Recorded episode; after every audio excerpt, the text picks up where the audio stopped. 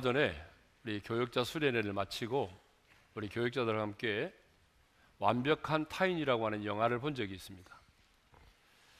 이 영화는 집들이에 모인 여러 커플들이 저녁을 먹을 동안에 휴대폰을 서로 공개하는 그런 게임이죠. 그러니까 저녁을 먹는 동안에는 아무도 휴대폰을 잠그거나 건드리지 않고 오는 전화나 메시지를 모두 공개함으로 일어난 일들을 다루고 있는 영화입니다. 그런데 각 사람들의 비밀이 핸드폰을 통해 들통이 나면서 상상치 못한 일들이 일어나게 됩니다. 성형외과 의사의 남편을 둔 아내가 남편이 아닌 다른 의사에게 가슴 성형 수술을 예약했다고 하는 사실이 드러나게 되고요. 정신과 의사인 아내를 둔 남편이 아내 아내 모르게 다른 의사에게 정신과 치료를 받았다는 사실도 드러나게 됩니다. 또 순종의 여인처럼 보여서 그렇게 시어머니를 잘 섬기던 아내가 남편도 모르게 시어머니의 요양병원을 알아보고 왔다는 새로운 사실도 드러나게 됩니다. 결혼하지 않았던 그 친구가 게이라는 사실도 알려져서 충격에 빠지기도 하죠. 동시에 예약 확인 문자가 뜨면서 한 친구만 쏙 빼고 골프 치러 갈 계획을 세웠던 것들이 드러나기도 합니다. 짧은 시간이지만 모든 사람의 비밀들이 핸드폰의 공개를 통해서 드러났습니다. 저는 이 영화를 보면서 야, 이렇게 사람들이 자신만의 비밀을 가지고 인생을 살아가고 있구나. 비밀이 없는 사람이 없구나. 라고 하는 생각을 하게 되었습니다. 근데 성경에 보니까요. 사람에게만 비밀이 있는 것이 아니고 우리 하나님에게도 비밀이 있더라고요. 그래서 신약 성경에만 이 비밀이라고 하는 단어가 28번이나 기록이 되어 있습니다. 그리고 오늘 우리가 읽은 본문 이 골로새서 1장 26절과 27절에도 보게 되면 이 비밀이라고 하는 단어가 무려 세 번이나 나옵니다. 비밀이란 뭘까요? 사전을 찾아보았어요. 사전에 이렇게 정의되어 있더라고요. 숨겨 남에게 드러내거나 알리지 말아야 할 일, 두 번째로는 밝혀지지 않았거나 알려지지 않은 내용이라고 되어 있습니다. 본문에 사용된 이 비밀이라고 하는 단어는 헬라어로 보니까 미스테리온이라고 되어 있습니다. 여러분 이 단어에서 파생된 단어가 바로 영어의 미스테리입니다. 그래서 대부분의 영어 성경에서는 이 비밀을 secret이 아닌 미스테리로 번역하고 있습니다. 왜냐하면 secret은요, 말 그대로 드러나지 않은 것을 말한다면, 말 그대로 감추어져 드러나지 않은 것을 말한다면, 미스테리는 드러나 있지만 감추어져 있는 것을 의미하기 때문이죠. 그러니까 성경이 말하는 비밀은 더 이상 감추어져 있지 않고 드러나 있는데 잘 모르는 것입니다. 그러니까 보기는 보는데 잘 모르는 것. 이것이 비밀이다 그 말입니다. 자, 그렇다면 이제 오늘 본문이 말하고 있는 이 비밀은 무엇일까요? 사도 바울은 이 비밀은요, 오래 전부터 감추어져 있다가 마침내 드러나게 된 것이라고 말하고 있어요. 자, 우리 26절의 말씀을 다 같이 읽겠습니다. 시작. 이 비밀은 만세와 만대로부터 감추어졌던 것인데 이제는 그의 성도들에게 나타났고 자, 이 비밀은요. 만세와 만대로부터 감추어져 있다가 이제는 그의 성도들에게 나타난 것이라고 말하죠. 만세는 영원 전부터를 말하고 만대는 수많은 세대를 말합니다. 그러니까 영원 전부터 수많은 세대를 세대 가운데 감추어져 있다가 이제 성도들에게 나타난 바 된 것이 바로 비밀이라는 거예요. 그렇다면 만세와 만대로부터 감추어져 있다가 이제 성도들에게 나타난 그 비밀은 무엇을 말할까요? 오늘 보면 27절을 보게 되면 이 비밀은 너희 안에 계신 그리스도 신이라고 분명히 말씀하고 있습니다. 27절 하반절의 말씀을 읽겠습니다. 다 같이요. 이 비밀은 너희 안에 계신 그리스도 신이 곧 영광의 소망이니라. 자, 이 비밀은 뭡니까? 예수 그리스도가 비밀이라는 거예요. 오늘 본문이 말하고 있는 이 비밀은 바로 예수 그리스도이십니다. 여러분, 예수 그리스도는요, 하나님의 비밀이세요. 그래서 골로새서 2장 2절에 보게 되면 이렇게 말씀하고 있죠. 읽겠습니다. 하나님의 비밀이신 그리스도를 깨닫게 하려 함이니 하나님의 비밀이 뭐예요? 예수 그리스도라는 거예요. 네? 그러면 예 예수 그리스도가 하나님의 비밀이라고 말할까요? 왜 사도 바울은 예수 그리스도를 하나님의 비밀이라고 말하고 있을까요? 이 비밀은 감추어져 있다가 나타난 것인데 사람들이 알지 못하기 때문에 그렇습니다. 그러면 어떻게 하면 우리가 이 비밀을 알 수 있을까요? 어떻게 하면 우리가 이 감추어져 있는 하나님의 비밀, 곧 복음 예수 그리스도를 알 수가 있을까요? 바울은요. 하나님께서 계시로 내게 비밀을 알게 하셨다라고 말하고 있습니다. 예배소서 3장 3절의 말씀을 읽겠습니다. 시작. 곧 계시로 내게 비밀을 알게 하신 것은 내가 먼저 간단히 기록한 바 같으니 그러니까 사도 바울 자신이 어떻게 해서 감추어져 있는 이 하나님의 비밀을 알게 됐다고 말합니까? 계시를 통해서 자신이 하나님의 비밀인 그리스도 그 복음을 알게 되었다는 거예요. 그러면 여러분 계시가 뭘까요? 계시라고 하는 것은 여러분 감추어져 있는 것을 열어서 보여준다는 의미입니다. 그러니까 감추어져 있는데 커튼을 활짝 이렇게 열어서 보여주는 것처럼 하나님께서 그 감추어져 있는 것을 열어서 보여주는 것이 뭐예요? 이게 바로 계시입니다. 그런데 바울은 하나님의 그 하나님께서 계시를 통해서 하나님의 비밀을 알게 해 주셨다는 거예요. 그러면서 예배서 3장 4절에 가서 이렇게 말하죠. 예배서 3장 4절의 말씀을 읽겠습니다. 그것을 읽으면 내가 그리스도의 비밀을 깨달은 것을 너희가 알 수 있으리라. 여기서 그것은 바울이 쓴 편지죠. 올라로 말하면 성경이겠죠. 내가 너에게 쓴 편지 이 계시를 읽게 되면 너희도 내가 깨달은 그 비밀을 하나님의 비밀을 알게 될 것이라 그 말입니다. 그렇습니다. 하나님의 비밀인 복음 곧 예수 그리스도는요. 계시를 통해서만이 우리가 알 수 있습니다. 그러니까 계시가 임하지 않으면 누구도 이 비밀을 깨달을 수가 없습니다. 아무리 최고의 지성을 가지고 있다고 할지라도 아무리 IQ가 높은 사람이라 할지라도 아무리 종교성이 있는 사람이라 할지라도 하나님의 계시가 임하지 않으면 죽었다 깨어나도 그 사람은 이 하나님의 비밀을 알 수가 없습니다. 왜요? 타락한 재성을 가지고 있는 인간은요, 자기 스스로는 누구도 이 감추어진 하나님의 비밀을 알 수가 없기 때문이죠. 요한복음 3장을 보게 되면 더 분명하게 우리가 알 수 있어요. 요한복음 3장을 보게 되면 니고데모라는 사람이 예수님을 찾아왔습니다. 니고데모가 누구냐? 유대인들의 지도자입니다. 사내들인 공회원이에요. 사내들인 공회원은 오늘날로 말하면 국회의원을 말합니다.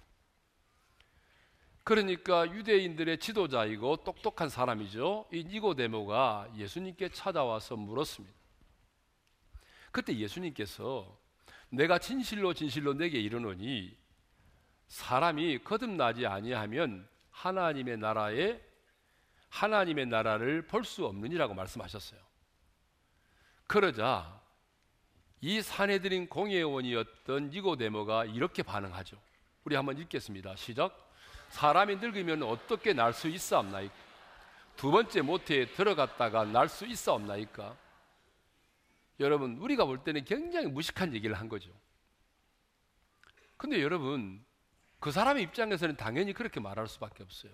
거듭난다고 말하니까 여러분, 사람이 늙으면 어떻게 다시 태어날 수 있느냐는 거죠. 예? 두 번째 모태에 들어갔다가 나올 수 있을 수 있냐 그 말이죠.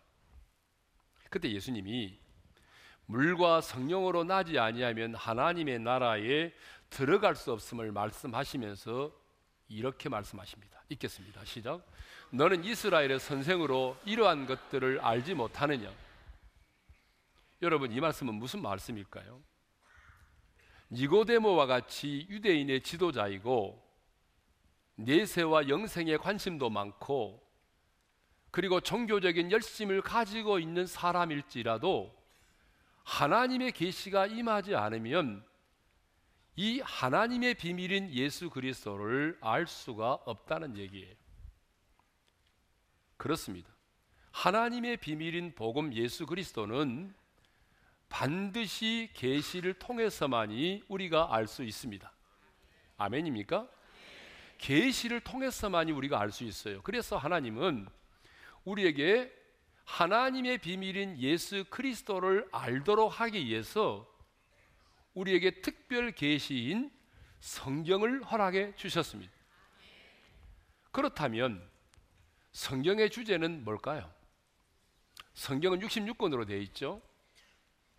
자, 신구약 66권으로 되어 있는데 이 성경은요. 무려 1600여 년에 걸쳐서 기록이 됐습니다. 구약이 1500년, 신약이 100, 신약이 100년. 그래서 1600여 년에 걸쳐서 이제 기록되었고 여러분 성경이 기록된 것도 보게 되면 감옥부터 시작해서 여러분 저 이방 나라까지 굉장히 여러 곳에서 다양한 계층의 사람들 40여 명에 의해서 성경이 기록이 되어 있습니다. 근데 여러분 놀라운 사실은요. 그렇게 1600여 년 동안에 다양한 지역에서 너무나 멀리 떨어진 지역에서 다양한 계층의 사람들 40여 명에 의해서 기록이 되었는데 여러분 놀라운 사실은 이 성경 66권이 하나의 주제를 말하고 있다는 것입니다. 한 가지 주제를 말하고 있다는 거예요. 여러분 그 한 가지 주제가 뭘까요? 바로 예수 그리스도이십니다. 그러니까 성경의 주제는 예수 그리스도이십니다. 성경의 주인공은 바로 예수님이십니다. 그러므로 우리는 성경 속에서 예수 그리스도를 볼 수 있어야 됩니다. 구약 성경은 뭘 말하죠? 구약은 여러분 오실 예수님에 관하여 말씀하고 있고 신약은 이미 오신 예수님과 장차 오실 예수님에 대하여 기록하고 있습니다. 성경의 주제는 예수 그리스도이십니다. 그러므로 우리는 신구약 성경 모든 곳에서 하나님의 비밀로 감추어져 있는 예수 그리스도를 볼 수가 있어야 하는 것입니다. 근데 많은 분들이요. 신약에서는 예수 그리스도를 보지만은 구약에서는 예수 그리스도를 보지 못할 때가 참 많아요. 어떤 분들은요. 성경을 볼 때에 예수 그리스도가 주제이시고 그래서 창세기부터 요한계시록까지 이 구속사적인 관점에서 성경을 보지 못하고 자기가 가지고 있는 도덕과 윤리적인 관점에서 성경을 볼 때가 많아요. 근데 여러분, 여러분이 가지고 있는 도덕적이고 윤리적인 관점에서만 성경을 보게 되면 여러분 그 사람은 실족할 수밖에 없습니다. 왜냐하면 도덕과 윤리적인 관점에서는 이해가 되지 않는 부분들이 너무나 많습니다. 예를 들어 볼까요? 하나님께서 가나안 땅에 들어가게 되면 한 사람도 남기지 말고 다 죽이라고 말씀하셨어요. 그런 본문을 도덕과 윤리적인 관점에서 보게 되면 뭡니까? 아, 하나님은 잔인한 하나님 이렇게 이해가 되는 거죠. 근데 여러분 구속사적인 관점에서 보게 되면 그 해석이 너무 달라지는 거예요. 하나님이 그만큼 우리로 하여금 우리 안에 있는 타락한 옛사람의 죄성을 미워하라는 거예요. 그만큼 죄와 투쟁을 하라는 얘기거든요. 근데 그런 관점에서 보지 못하게 되면 하나님은 잔인한 하나님으로밖에 보여지지 않는 것입니다.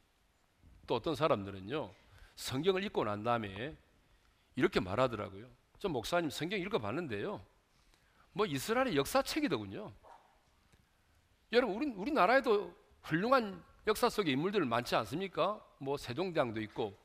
그런데 왜 구약의 이스라엘의 역사책에 나오는 다윗과 모세를 연구합니까? 이렇게 말하는 무식한 분들이 계십니다. 왜요? 성경의 주제를 모르기 때문에 단순히 자신의 관점에서만 성경을 보기 때문에 이해가 되지 않는 것이죠.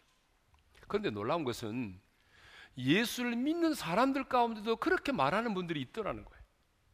아니 예수 믿는 사람들도 구약 속에서 예수 그리스도를 발견하지 못하는 거예요. 그래서 여러분 그 구약 속에 담겨져 있는 복음을 보지 못하고 신약에서만 예수를 찾는 거예요. 그러나 모든 신구약 성경 속에는 하나님의 비밀이신 예수 그리스도가 감추어져 있습니다. 그래서 바울은 하나님의 비밀이신 그 예수 그리스도가 만세와 만대로부터 감추어져 있다가 이제 그의 성도들에게 나타났다고 말하죠. 26절의 말씀을 다시 읽겠습니다. 시작. 이 비밀은 만세와 만대로부터 감추어져 있던 것인데 이제는 그의 성도들에게 나타났고 예, 여기서 만세와 만대는 구약 시대를 말하거든요. 그러니까 구약 시대에는 예수님이 오시기 이전이잖아요. 그렇지만 구약 속에는 여러분 하나님의 비밀인 예수 그리스도가 감추어져 있다가 이제 마침내 어때요? 이제 그의 성도들에게 나타난 바 되었다는 얘기입니다.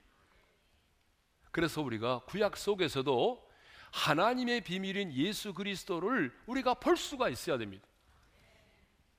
자, 우리 몇 가지만 예를 들어 설명하겠습니다. 자, 하나님이 에덴 동산을 지으셨는데요. 그 에덴 동산에 선악과만 있는 것이 아니라 생명을 나무와 생명을 알게 하는 생명과도 있었잖아요. 생명을 가져다 주는 생명나무가 있었잖아. 그죠?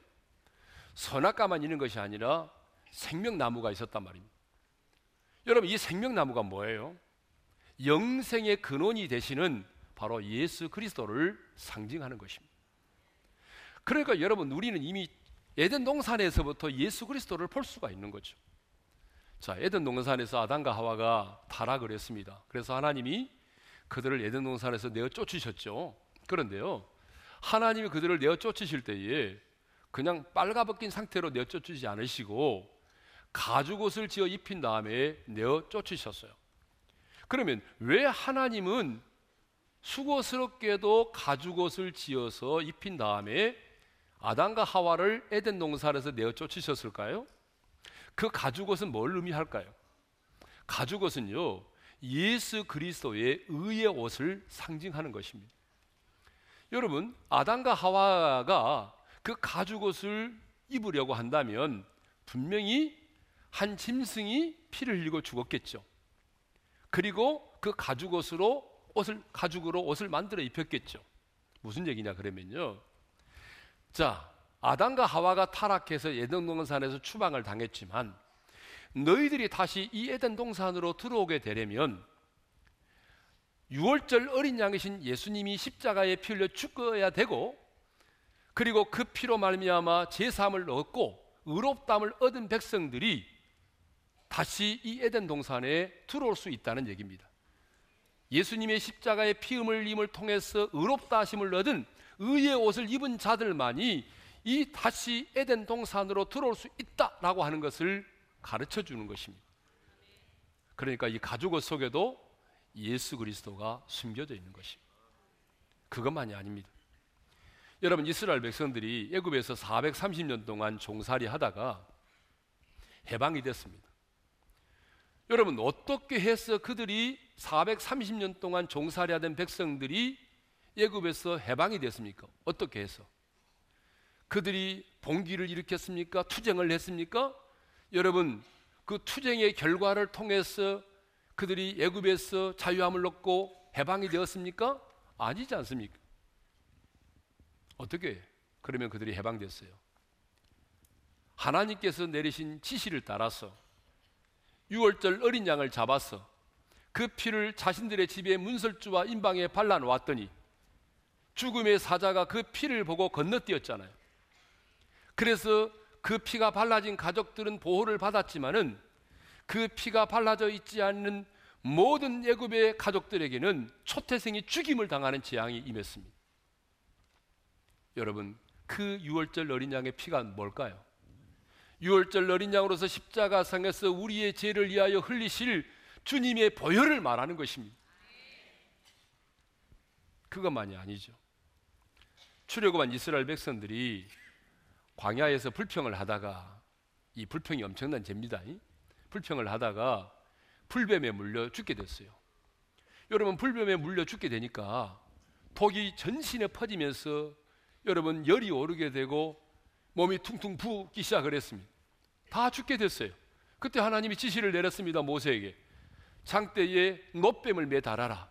그리고 그것을 바라보는 자는 죽지 않고 살리라. 그 말을 듣고 가까운 데 있는 사람이나 먼 데 있는 사람이나 얘라 모르겠다 믿져봐야 번전이다 쳐다보자 그런 사람들은 살았어요. 그런데 지금 내 몸이 지금 죽어가는데 저걸 쳐다보라고 얼마나 어리석은 짓이야 하면서 쳐다보지 않은 사람은 죽었다 그 말입니다. 그러면 그 장대에 달린 노뱀은 무엇을 상징합니까? 십자가에 달리신 예수님을 상징합니다. 여러분 우리 예수님이 십자가에 달리셔서 뱀의 머리를 깨뜨리시고 십자가로 승리하실 것을 미리 보여주는 사건이에요. 그러니까 십자가에 달려서 뱀의 머리를 깨뜨리시고 승리하실 예수님을 바라보는 자는 누구든지 구원을 받는다 그 말이에요. 그것만이 아닙니다. 여러분 이 숨겨진 예수 그리스도를 얘기하자면 여러분 뭐 시간이 없어요. 너무 많잖아요. 구약의 재단에 올려진 수많은 제물들을 보십시오. 여러분 수를 셀 수 없을 만큼 구약에 보게 되면 수많은 제물들이 그 재단에 올려져서 제물로 하나님께 드려졌잖아요. 근데 그 제물이 드려지기 전에 뭐 합니까? 먼저 그 짐승의 머리에 안수를 하잖아요. 여러분 왜 안수를 합니까? 안수는 죄의 전가입니다. 쉽게 말하면 이런 거죠. 야, 내가 죄를 지었거든. 근데 네가 내 대신 죽어라. 그러면서 내 죄를 그 짐승에게 전가시키는 거예요. 그러면 그렇게 안수 기도를 받은 그 짐승은 각이 띄어진 상태로 재단에 올려져서 제물로 드려집니다. 여러분 이건 뭘 말합니까? 우리 예수님께서 우리의 죄를 뒤집어 쓰시고 십자가에서 각이 띄어지는 것처럼 고난을 받으시고 마침내 화목제물로 죽으심으로 여러분 우리의 죄를 속죄하실 것을 말하는 것입니다. 그러니까 여러분 구약의 모든 곳곳에 하나님의 비밀이신 예수 그리스도가 감추어져 있는 것입니다. 그래서 우리가 성경 창세기부터 요한계시록까지를 보게 되면 예수 그리스도의 한 가지 주제를 말하고 있고 여러분 창세기부터 요한계시록까지 예수님의 보혈이 흐르고 있는 것입니다. 자, 이제는 왜 예수 그리스도가 하나님의 비밀인지를 여러분과 함께 나누고자 합니다. 여러분, 왜 예수 그리스도가 비밀입니까? 그 첫 번째는 예수를 통한 그 구원이 비밀이기 때문입니다. 하나님의 아들이신 예수님이 인간의 몸을 입고 이 땅에 오셨습니다. 그런데요, 하나님의 아들이신 예수님이 이 땅에 오셨을 때에 귀신이 귀신같이 예수님을 알아봤습니다. 자, 뭐라고 말하냐면 누가복음 4장 34절을 읽겠습니다. 시작. 나사렛 예수여 우리가 당신과 무슨 상관이 있나이까? 우리를 멸하러 왔나이까? 나는 당신이 누구인 줄 아노니 하나님의 거룩한 자니이다. 여러분 이 말씀을 보게 되면 귀신이 귀신같이 예수님을 알고 있었습니다. 나는 당신이 누구인 줄 압니다. 당신은 하나님의 아들이시고 거룩한 자입니다. 그리고 뭐까지 알았어요? 우리를 멸하러 왔나이까? 예수님이 오신 목적이 자신들을 멸하러 왔다는 것까지도 알고 있었습니다. 그런데 여러분 놀라지 마십시오. 중요한 것은 그들은 예수님이 어떻게 자신들을 멸하시고 어떻게 인간들을 구원하실지에 대해서는 몰랐습니다. 그런데 예수님은 인간의 몸을 입고 이 땅에 오신 예수님은 우리의 모든 죄를 짊어지시고 십자가에서 피 흘려 죽으심으로 우리의 모든 죄를 사하셨습니다. 골로새 2장 13절 말씀을 읽겠습니다. 다 같이요. 우리의 모든 죄를 사시고 여러분 다시 한번 읽겠습니다. 시작. 우리의 모든 죄를 사하시고 여러분 거기 모든이라고 하는 말이 밑줄 짝입니다. 모든이 뭡니까? 여러분 우리가 사용하는 모든이라는 말에는 한계가 있습니다. 내가 알고 있는 모든 것을 용서해 주겠다는 거죠. 그런데 여러분 하나님께서 사용하시는 모든은 그렇지 않습니다. 하나님께서 사용하시는 모든 모든은 뭐예요? 내가 알고도 지은 죄, 모르고도 지은 죄. 드러난 죄와 드러나지 않는 죄. 과거에 지은 죄와 지금 짓고 있는 죄와 심지어는 미래에 지을 죄까지 하나님이 보실 때의 죄라고 생각되는 그 모든 죄를 사하셨습니다.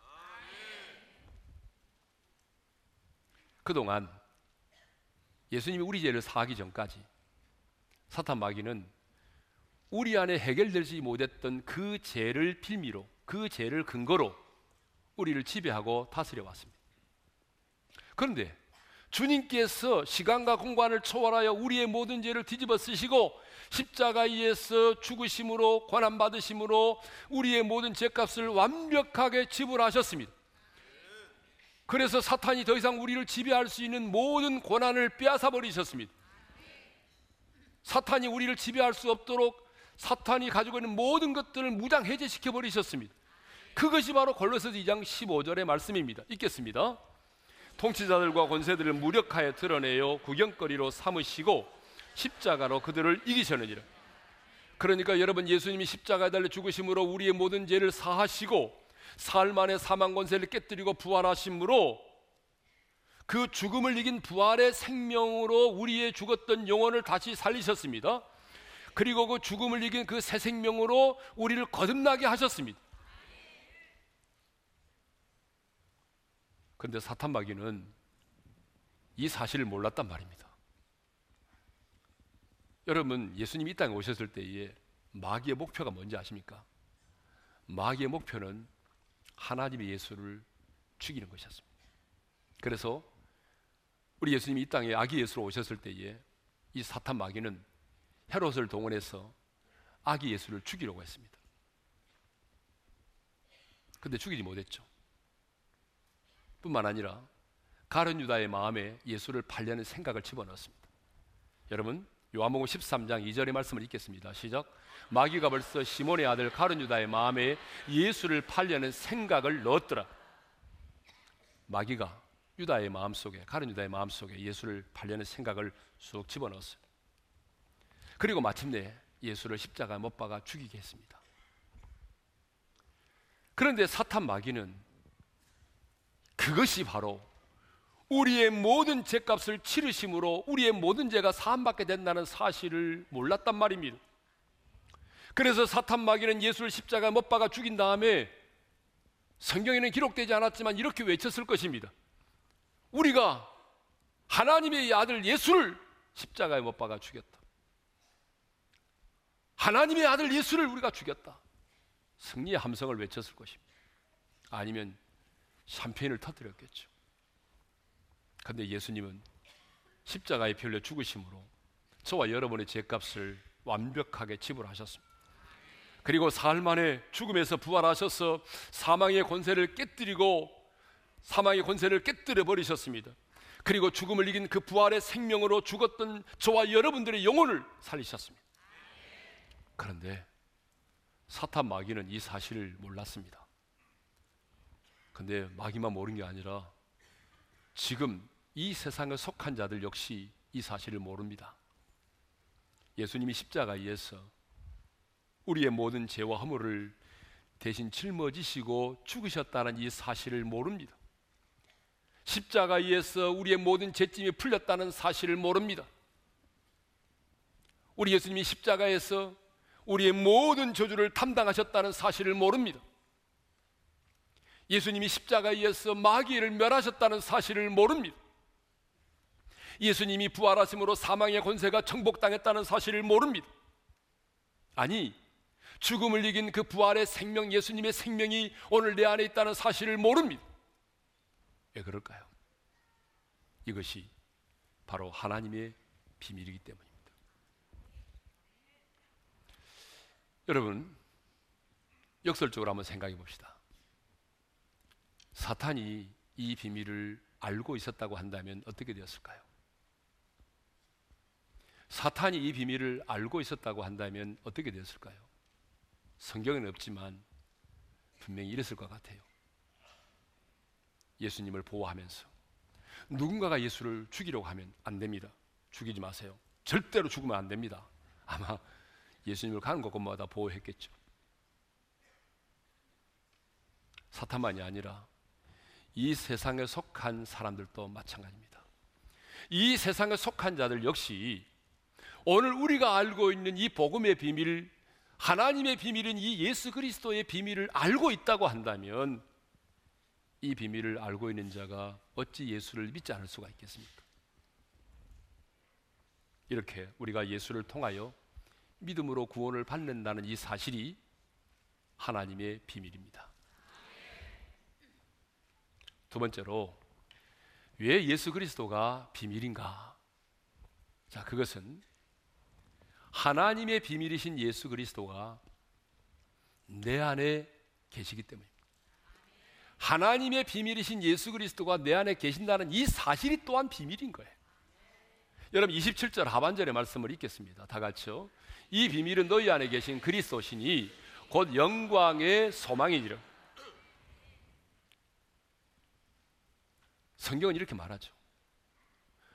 이 비밀은 너희 안에 계신 그리스도라고 분명히 말합니다. 이 비밀은 그리스도라고 말하지 않고 너희 안에 계신 그리스도라고 말하고 있습니다. 우리는 예수를 믿고 영접했습니다. 그래서 부활하신 예수님이 지금 내 안에 계십니다. 예수님이 내 안에 계신 분만 크게 아멘 합시다.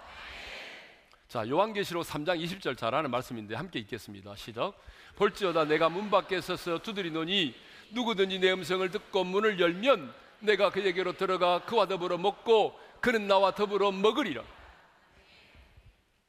부활 승천하신 예수님의 그 신령한 육체는 하나님 보좌 우편에 계시지만 여러분 부활하신 예수님은 지금 영으로 우리 안에 내주에 계십니다.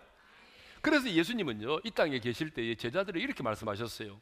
요한복음 14장 18절을 읽겠습니다. 시작. 내가 너희를 고아와 같이 버려두지 아니하고 너희에게로 오리라. 내가 떠나가지만 오겠다는 얘기죠. 그리고 이렇게 말씀하십니다. 요한복음 14장 20절입니다. 그 날에는 내가 아버지 안에 너희가 내 안에 내가 너희 안에 있는 것을 너희가 알리라. 따라서 합시다. 너희가 알리라. 그러니까 예수님이 내 안에 들어오시면 여러분 예수님을 모시고 사는 자는 알게 된다는 얘기죠. 그렇습니다. 죽음을 이기고 부활하신 예수님이 영으로 지금 우리 안에 계십니다. 여러분 만물보다 먼저 계셨고 만물을 창조하신 그 주님이 지금 우리 안에 계십니다. 우리의 구원을 위하여 십자가에 못 박힘을 당하시고 십자가에서 죽으셨던 그 주님이 지금 우리 안에 계십니다. 사망 권세를 깨뜨리고 부활하셨던 그 주님이 지금 내 안에 계십니다. 죽은 나사로를 살리셨던 주님, 오병리의 기적을 행하셨던 주님, 무리를 걸으셨던 그 주님이 지금 내 안에 계신단 말입니다. 그런데 이 사실이 비밀입니다. 비밀은요, 아는 사람만 아는 거예요. 모든 사람이 다 알고 있다면 그것은 더 이상 비밀이 아닙니다. 예수 그리스도를 내 안에 모시고 사는 우리들에게는 이 사실이 비밀이 아니지만 여러분 예수를 모르고 세상 속에 살아가는 사람들에게는 이 사실이 비밀인 거예요. 여러분 그렇지 않아요? 여러분이 믿지 않은 남편에게 이렇게 말해 보세요. 여보, 내 안에 주님이 있다. 이렇게 말해 보세요. 그러면 남편이 야, 너 미쳤냐? 좀 곱게 미쳐라. 이렇게 말하지 않겠습니까? 하나님의 비밀이신 예수 그리스도가 내 안에 있다는 그 사실이 또한 비밀인 거예요. 자, 그런데 바울은 내 안에 계신 예수 그리스도를 뭐라고 말하냐 그러면요. 영광의 소망이라고 말하고 있어요. 27절 하반절의 말씀을 읽겠습니다. 시작. 이 비밀은 너희 안에 계신 그리스도시니 곧 영광의 소망이니라. 여러분, 왜 바울은 우리 안에 계신 하나님의 비밀이신 예수 그리스도를 영광의 소망이라고 말할까요?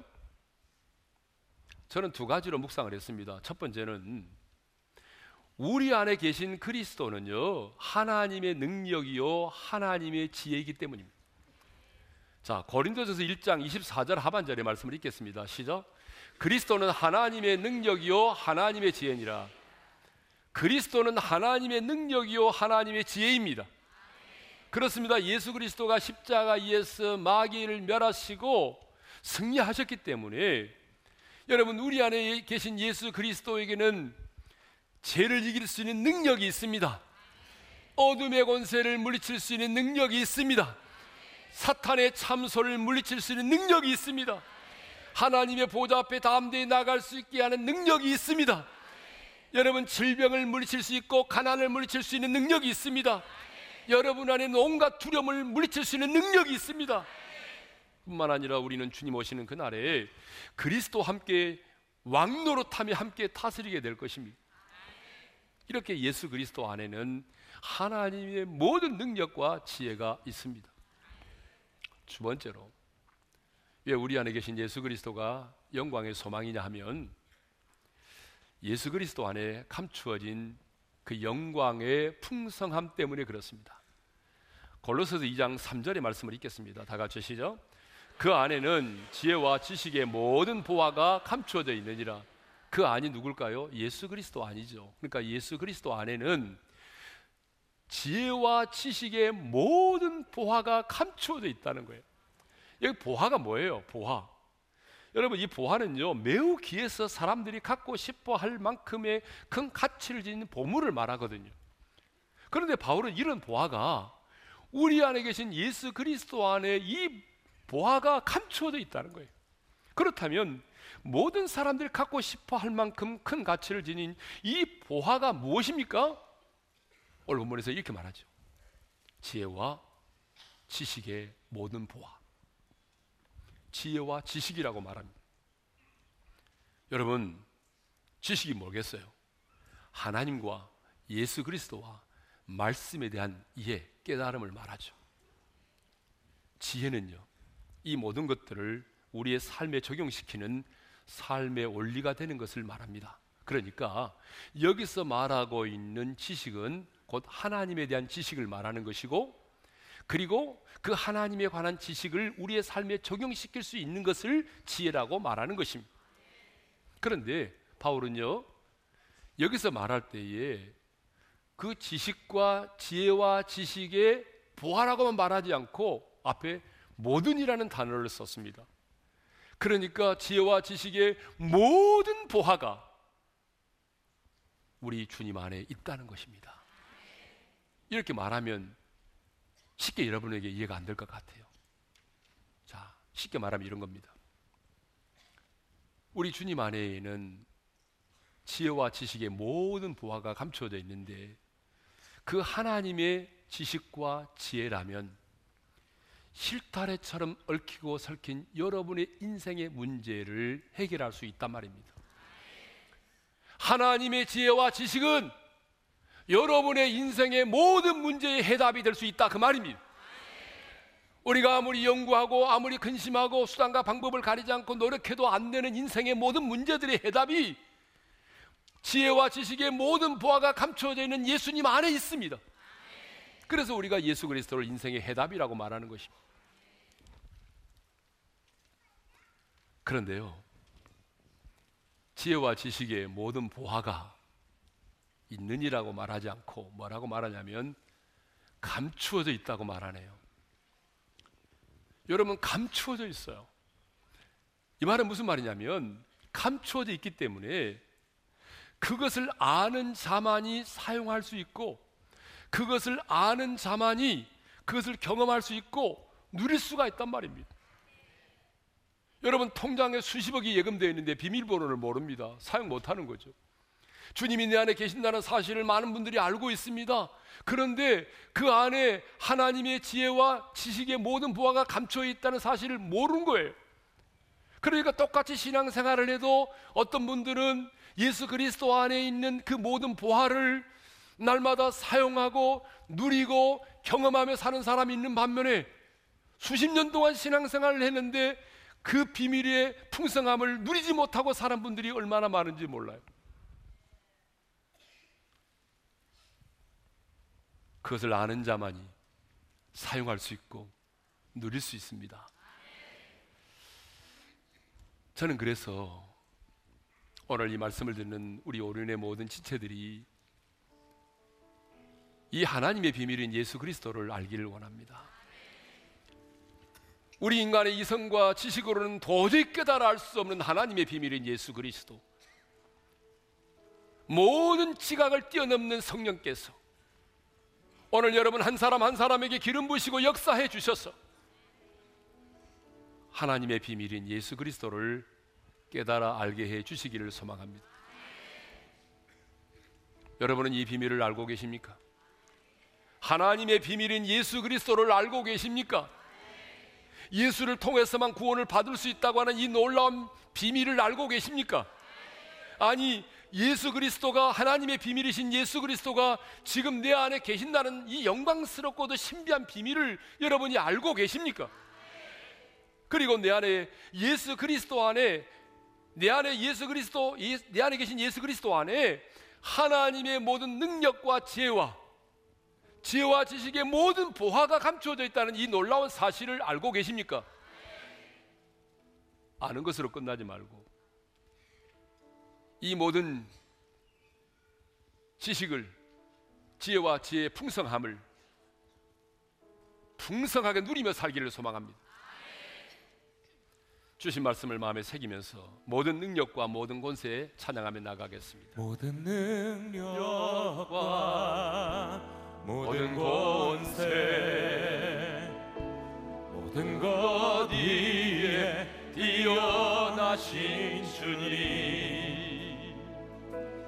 세상이 증량할 수 없는 지혜로 모든 만물 창조하셨네. 모든 나라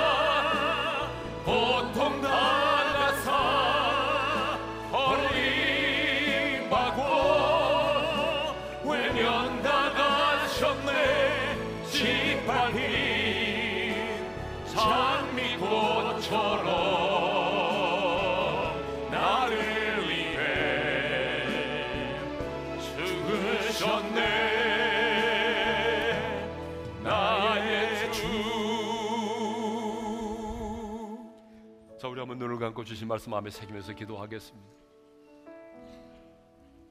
여러분 교회를 얼마나 다녔느냐가 중요한 게 아니고요. 이 비밀을 내가 알고 있느냐가 중요합니다. 만세와 만대 속에 감춰져 있다가 나타난 이 비밀을 내가 알고 있느냐 말입니다.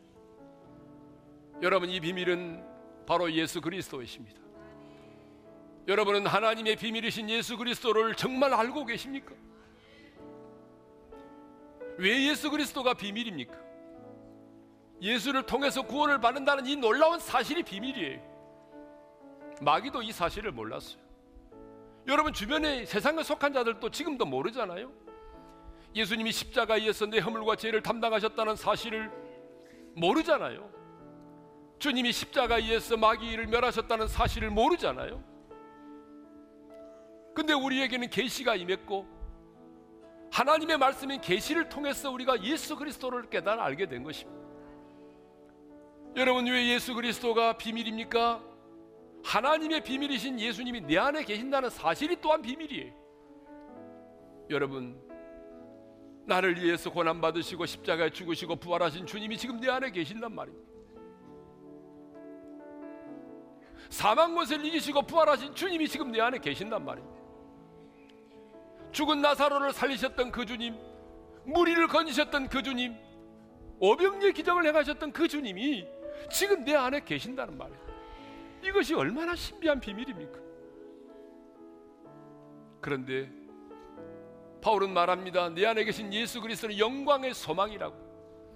여러분 내 안에 계신 그분이 왜 영광의 소망입니까? 그 영광의 풍성함 때문에 그래요. 그분 안에는 하나님의 능력이 있습니다. 그분 안에는 지혜와 지식의 모든 보화가 감춰져 있습니다. 그러므로 여러분 그분이 여러분의 삶에 역사하기 시작하면 아무리 실타래처럼 얽혀 있는 여러분의 인생의 문제도 해결될 수 있는 것입니다. 그분이 여러분에게 해답이 되는 것입니다. 우리 안에 계신 예수 그리스도가 여러분의 인생의 해답이 되는 것입니다. 그런데 감추어져 있단 말이에요. 감추어져 있다는 말은 무슨 말이에요? 깨달아 아는 자만이 그 복음의 권세와 능력을 누리며 산다는 거예요. 아무리 예수를 믿어도, 아무리 예수님이 내 안에 계신다는 사실을 믿어도, 내 안에 계신 감추어져 있는 그 하나님의 보화를 내가 캐내지 못한다면 그 보화가 무슨 의미가 있겠습니까? 오늘 이 시간 기도할 때 하나님 계시를 통해서 하나님의 비밀인 예수 그리스도를 깨달아 알게 해주시니 너무나 감사합니다.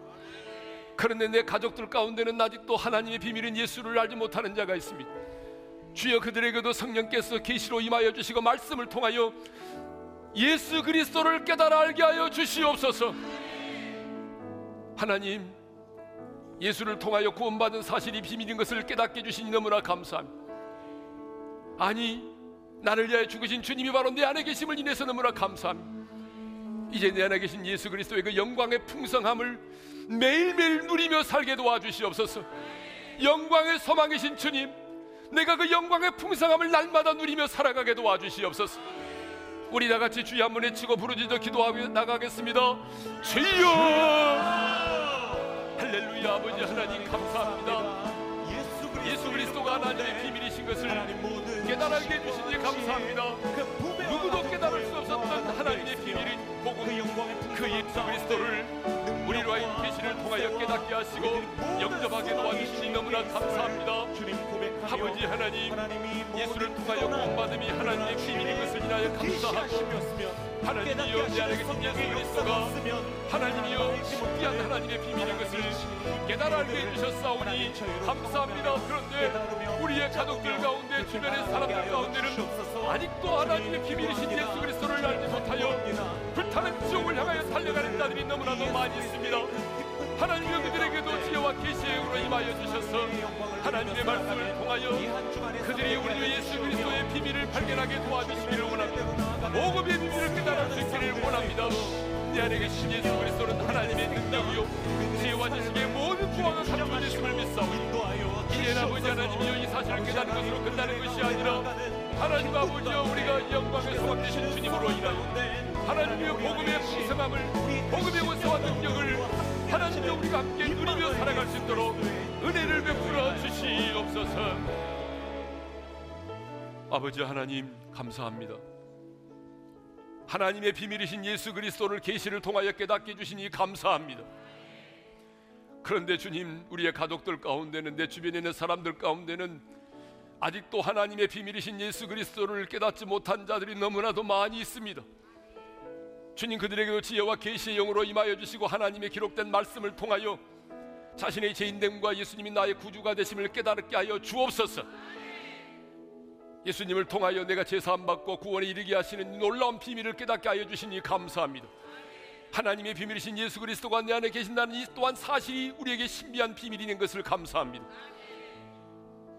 이제 내 안에 계신 예수 그리스도, 영광의 소망이 되신 예수 그리스도, 주님으로 인하여 내가 주님을 믿고 의지하고 신뢰함으로 인해서 내 인생에 묶인 것들이 풀어지는 역사가 일어나게 도와주시고 실타래처럼 얽혀진 내 인생의 모든 문제들이 주님 안에서 해결될 줄로 믿습니다.